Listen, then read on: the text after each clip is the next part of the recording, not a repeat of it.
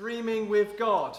And when we're talking about dreaming with God, we're not really talking necessarily about nighttime dreams that we dream in the night, though God does give dreams to people, and it's right throughout the Bible, different people did dream dreams while they were asleep.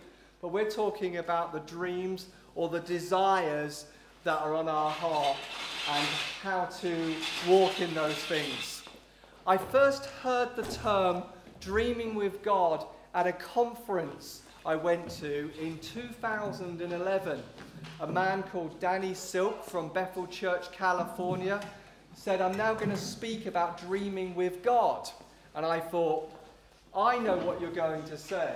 They're going to be really kind of worthy spiritual dreams, like uh, I'm going to plant 10 churches, or I've got a dream to see a thousand people come to know Jesus, or dreams that we feel are legitimate dreams as Christians. And of course, all those things are wonderful dreams, and uh, maybe they'll be some of the things that you're dreaming about.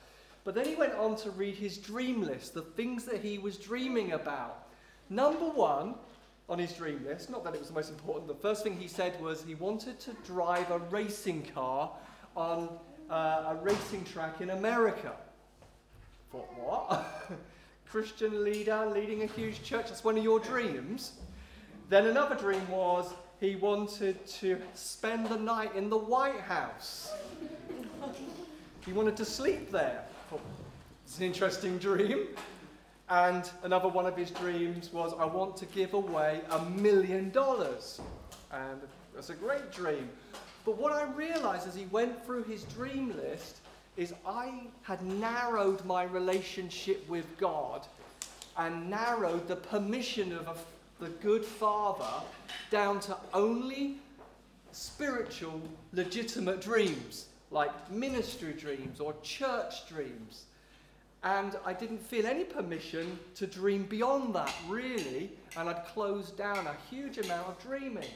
So, this topic of dreaming with God, it touches on our identity as sons and daughters of a really good father.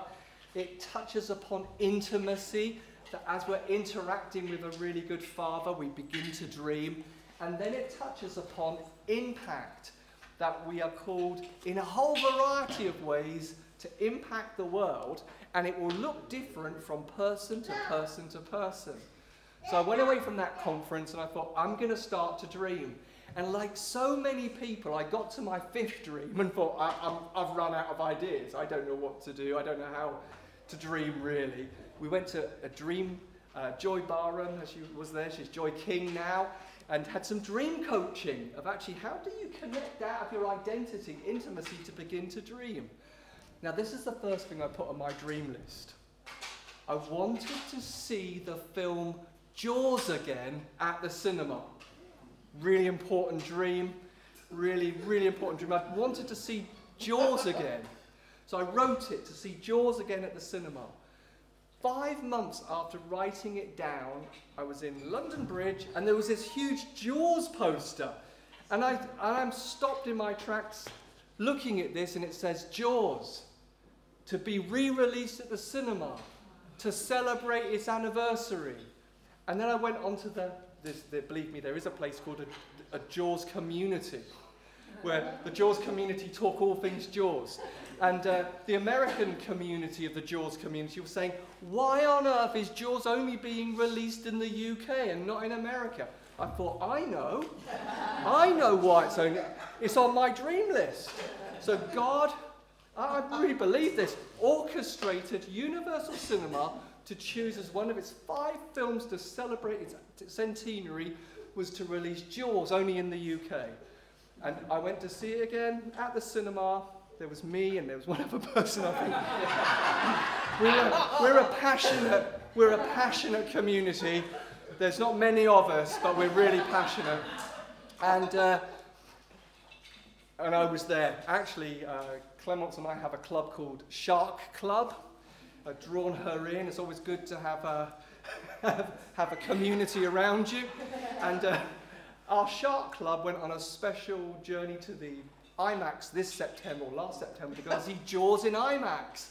And she said to me, Dad, there were a room full of people the same age as you with their special interest. the poster came up and we're taking pictures, and, and she said, Didn't you notice that the annoying person coughing next to you, when I looked at you, you were like this for two, two hours, four minutes. and I've got another thing on my dream list. My favourite band, the Human League, have unreleased songs sitting somewhere. They've been there for 39 years. It's from an album that never came out. And if you're a friend of theirs, you get to hear them. So I need to become a friend of the band, but it's on my dream. See? Maybe I should. Call, I'll ask them. I'll email them this week. That's part of dreaming, it's taking steps too. So, dreams actually, you can see, bring our life alive.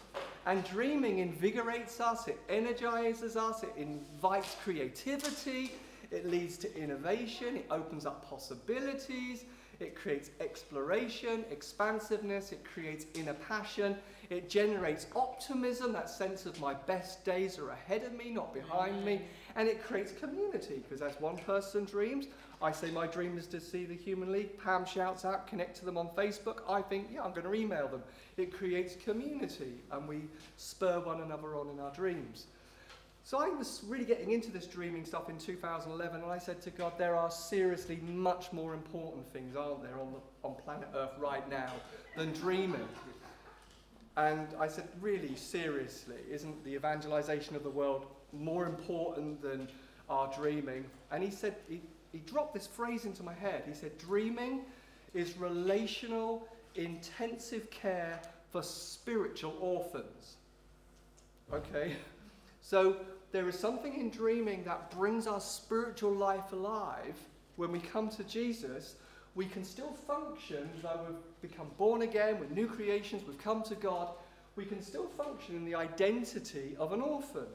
So it doesn't really matter whether or not you had the most wonderful mum, dad, dad, mum, family, brothers and sisters, siblings, and you think, I'm, I'm, I'm, i never lived as an orphan.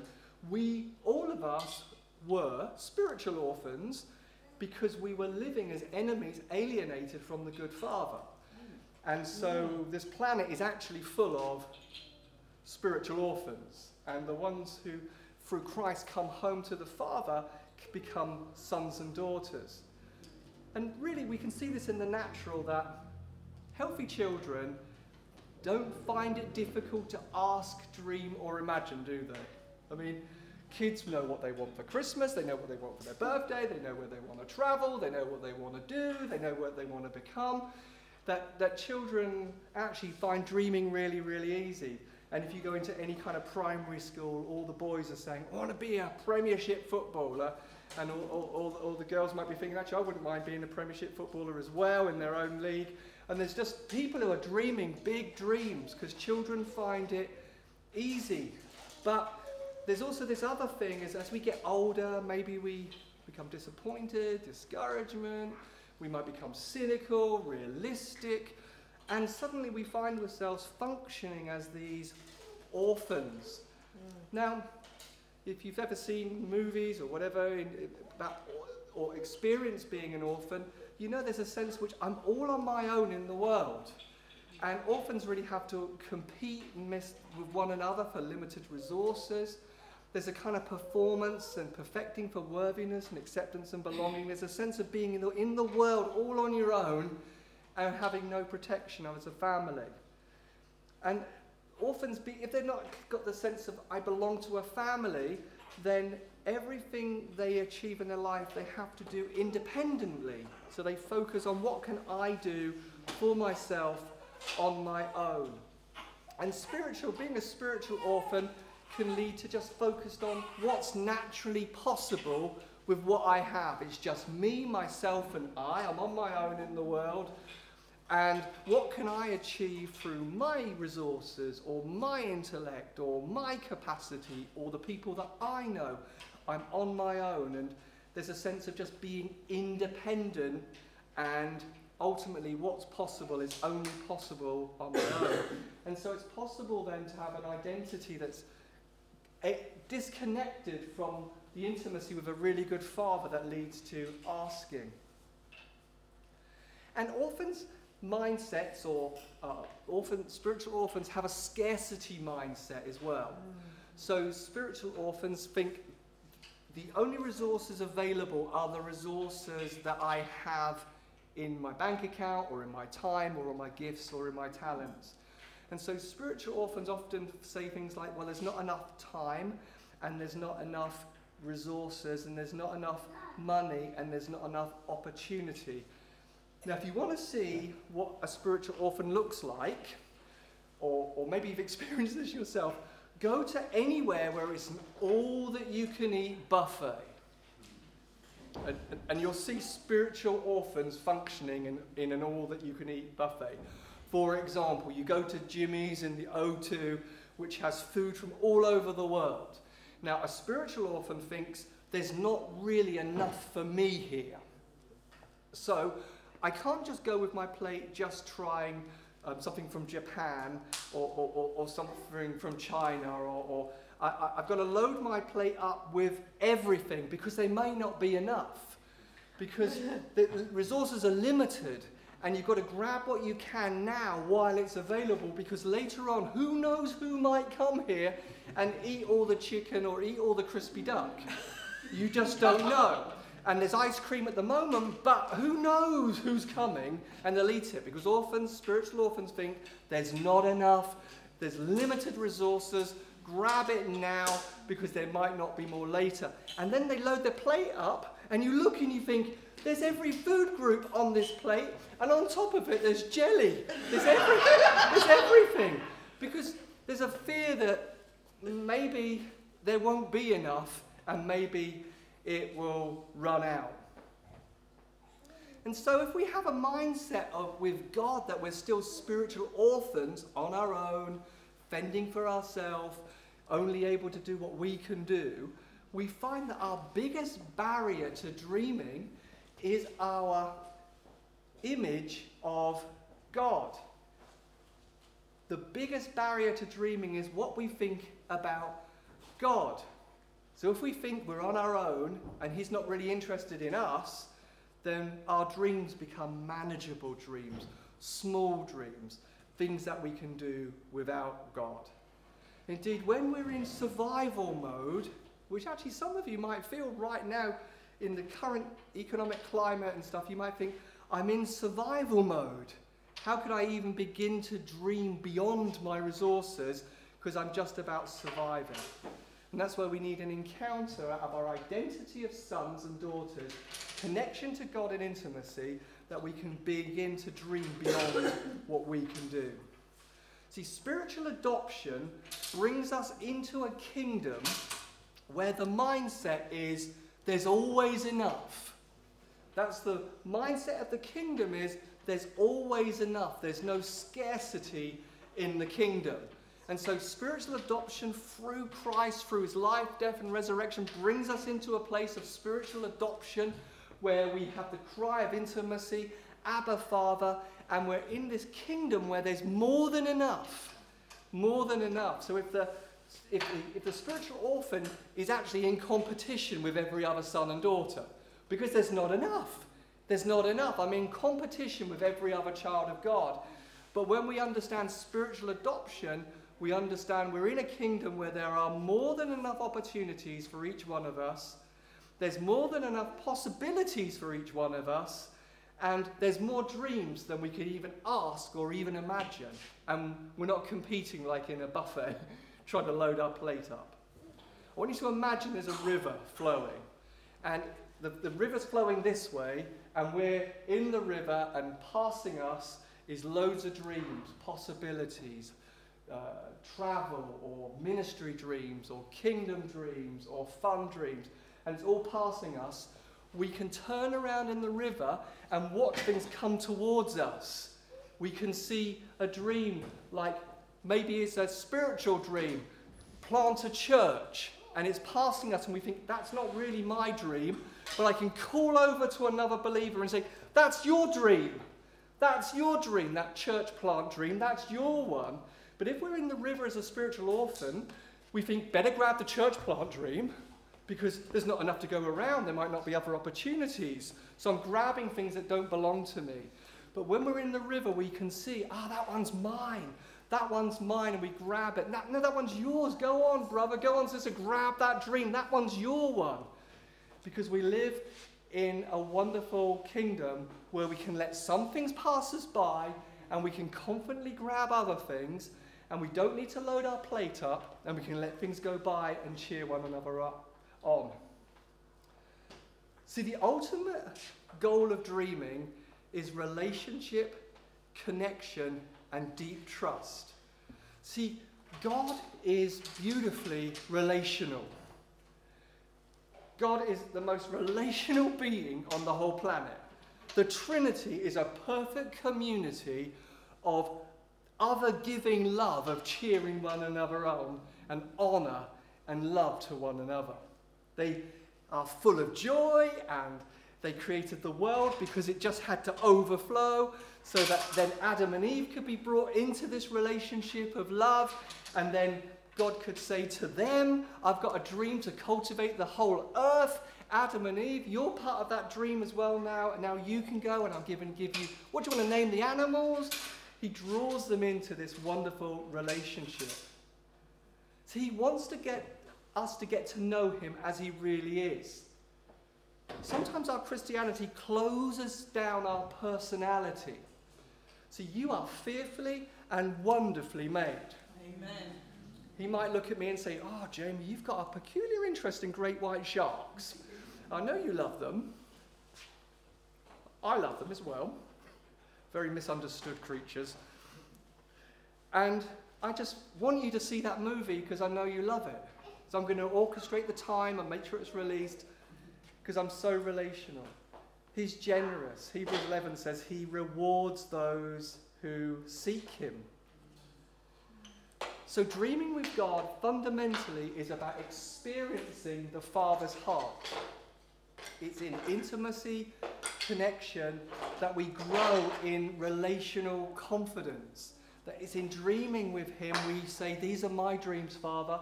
And He interacts with us and tells us about His dreams. Because Jesus says, I'm, You're my friends. I tell my friends what I'm thinking.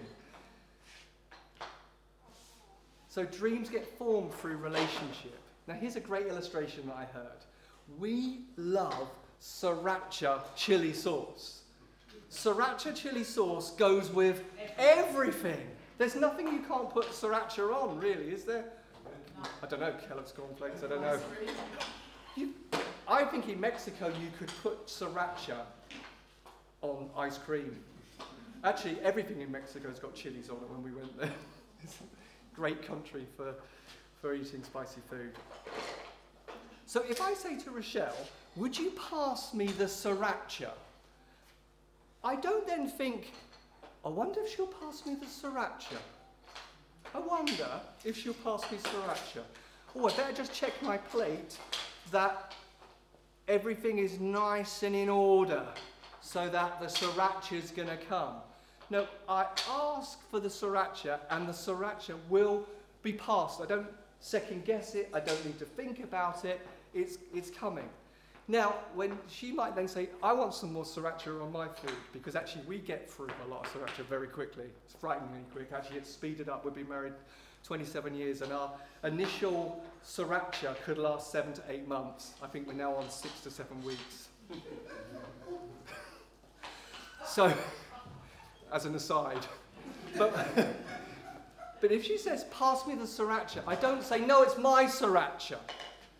I don't say, now it belongs to me. I asked for it, now it's mine. I, I pass it back.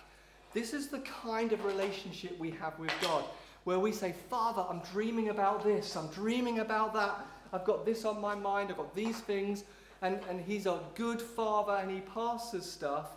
And then because we're in this beautiful, yielded, trusting relationship with Him, when He says, Do you want, I would like to, could you pass that to me? You say, Yeah, Father, take that.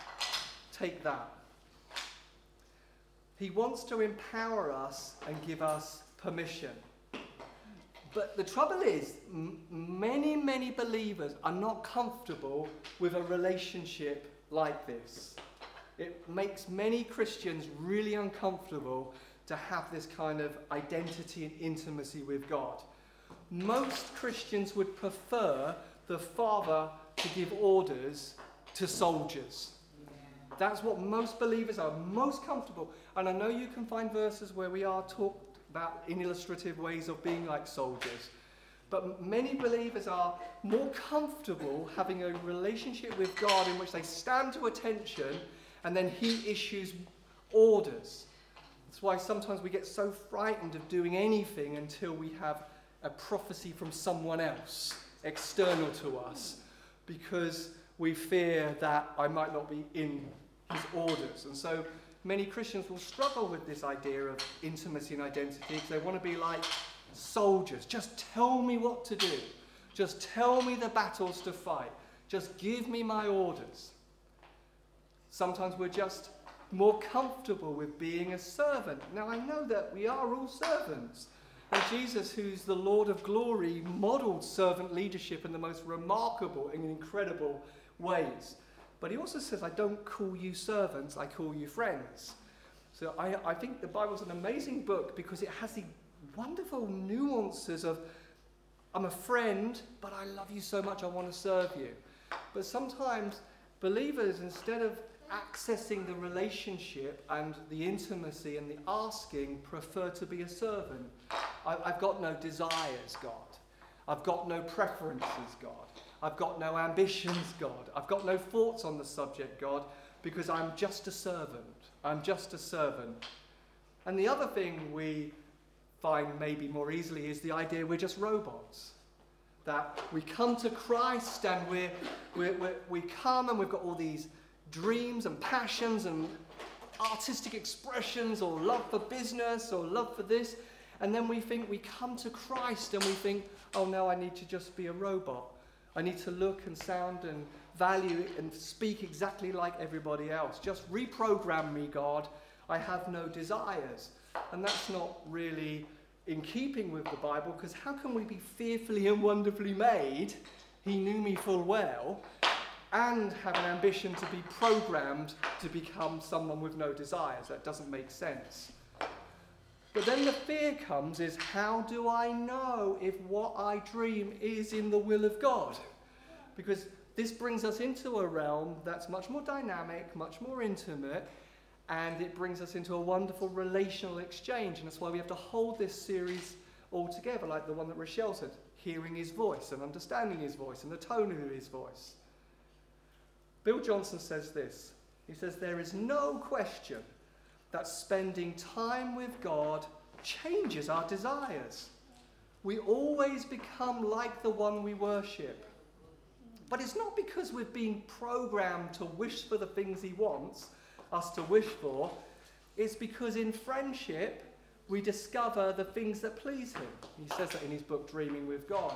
The psalmist says, Delight yourself in the Lord and He gives you the desires of your heart. In other words, hang out with God, get to know God, be friends with God, talk to God, listen to God, and He'll speak to you.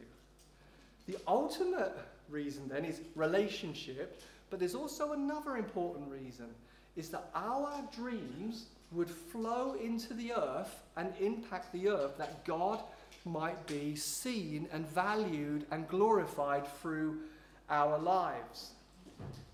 So we're dreaming, but it's not in a kind of selfish sense. We're dreaming because we want to relate to Him and interact with Him, and we're also dreaming that our dreams might flow into the earth and show off God as a really good Father. So we heard in the worship, we're running and there's buckets on our head of His goodness and grace and mercy, and, and then the world looks on and says, uh, you, what's going on with you? We're showing off and magnifying and glorifying Him. And so we're yielded people, we're surrendered people who are dreaming with God, and our dreaming unveils the Father, and people see us experience His goodness, and that creates appetite in them to want to experience His goodness too. And we see often that when we serve the dreams of someone else, is part of unlocking our own dreams. It's interesting if you say with Joseph, who had a, who had a who had a dream uh, and what God was going to do through his life. But as he served Pharaoh's dreams, his dream got unlocked as well. So our heart is ultimately, I want to know you, Father. I want to serve your purposes in the earth, and I want to see Jesus glorified. So this dreaming happens as we trust Him, as we surrender to Him, as we say, God, I've got these dreams, but I don't need to control or dictate the outcome to you.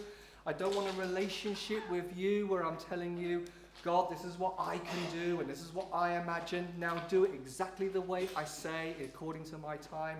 No, we, we're just in a position of we avoid entitlement, we lay down frustration, we won't get offended at God, we won't judge God, we won't say, I'd be a better God than you. I know how to do this. Why won't you do it the way I want? And so we want Him, we trust Him in the process, we want it to flow out to glorify Him.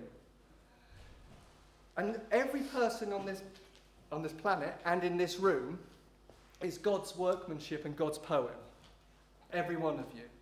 Every one of you, before you were even born, God had purposes and plans for you to walk in, um, both for your joy and pleasure and relationship with Him, but also to affect the world positively. Every one of you. Not one of you is left out of this.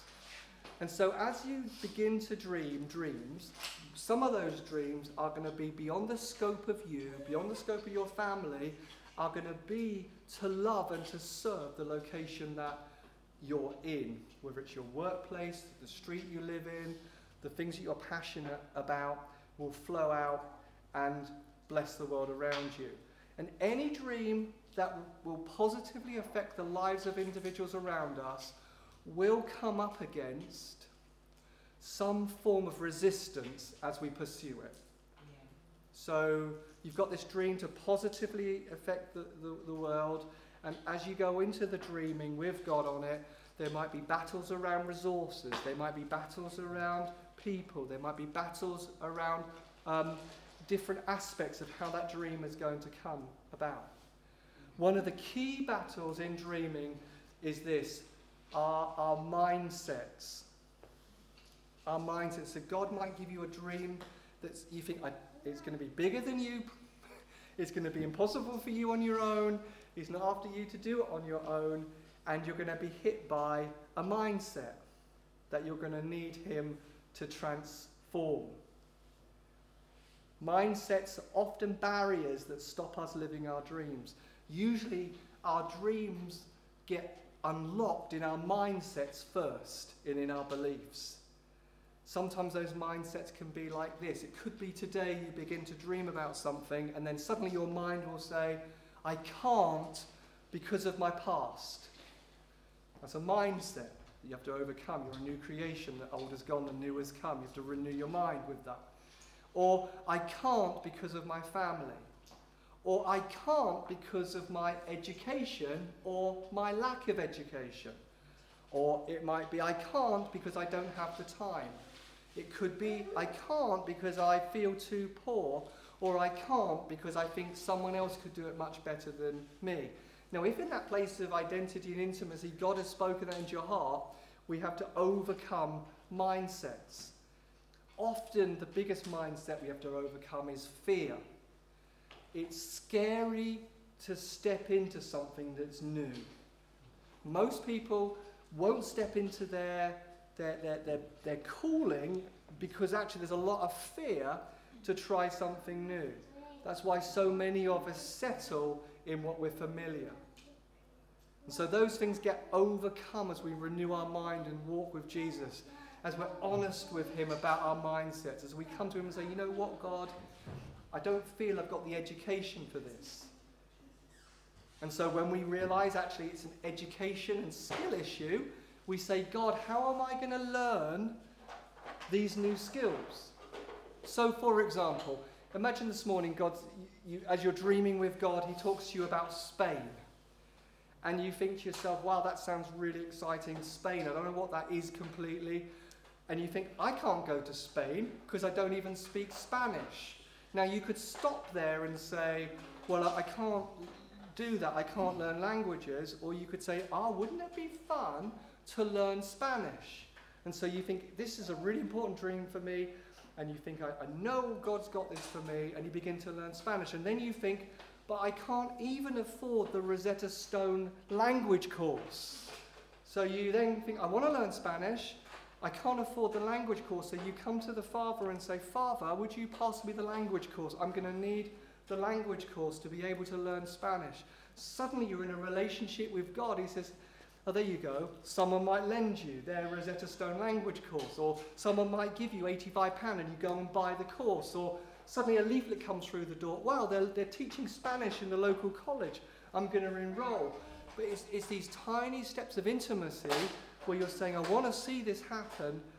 I don't know how it's going to happen. And then you step into it, and some of the resistance we feel is things not turning out as we planned. You think, what was this dream about Spain? And I've learnt language, I don't know where it's going. And this throws us back on God, and we, we ask for maybe more clarification, or we ask Him questions.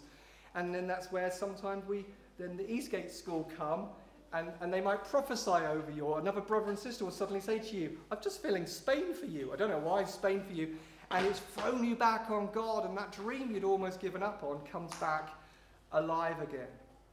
And in dreaming, we just have to say, I won't be limited by my logic or my wisdom or my imagination. Your plans and timing is always better than anything I could come up with. Most dreams come as a seed. You don't get a 10 year plan with God. He, doesn't come and say, Dream with me, Spain, Rosetta Stone, move to Madrid, start, start an orphanage in, in, in, in Spain, and then he lays it on. No, he says, Spain.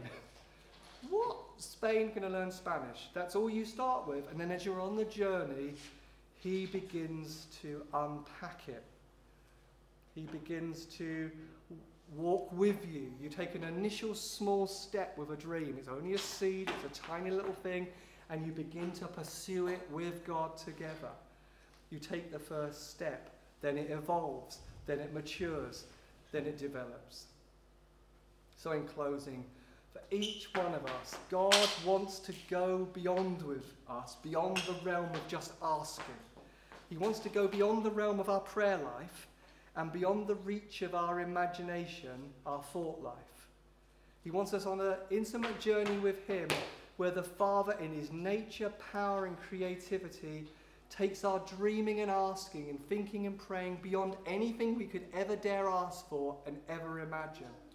That we begin a relationship where we align with the one who has limitless possibilities and limitless resources. That in dreaming we begin to walk with the one who has infinite re- re- resources and reality in his realm that we begin to understand that we are seated with Christ in heavenly places.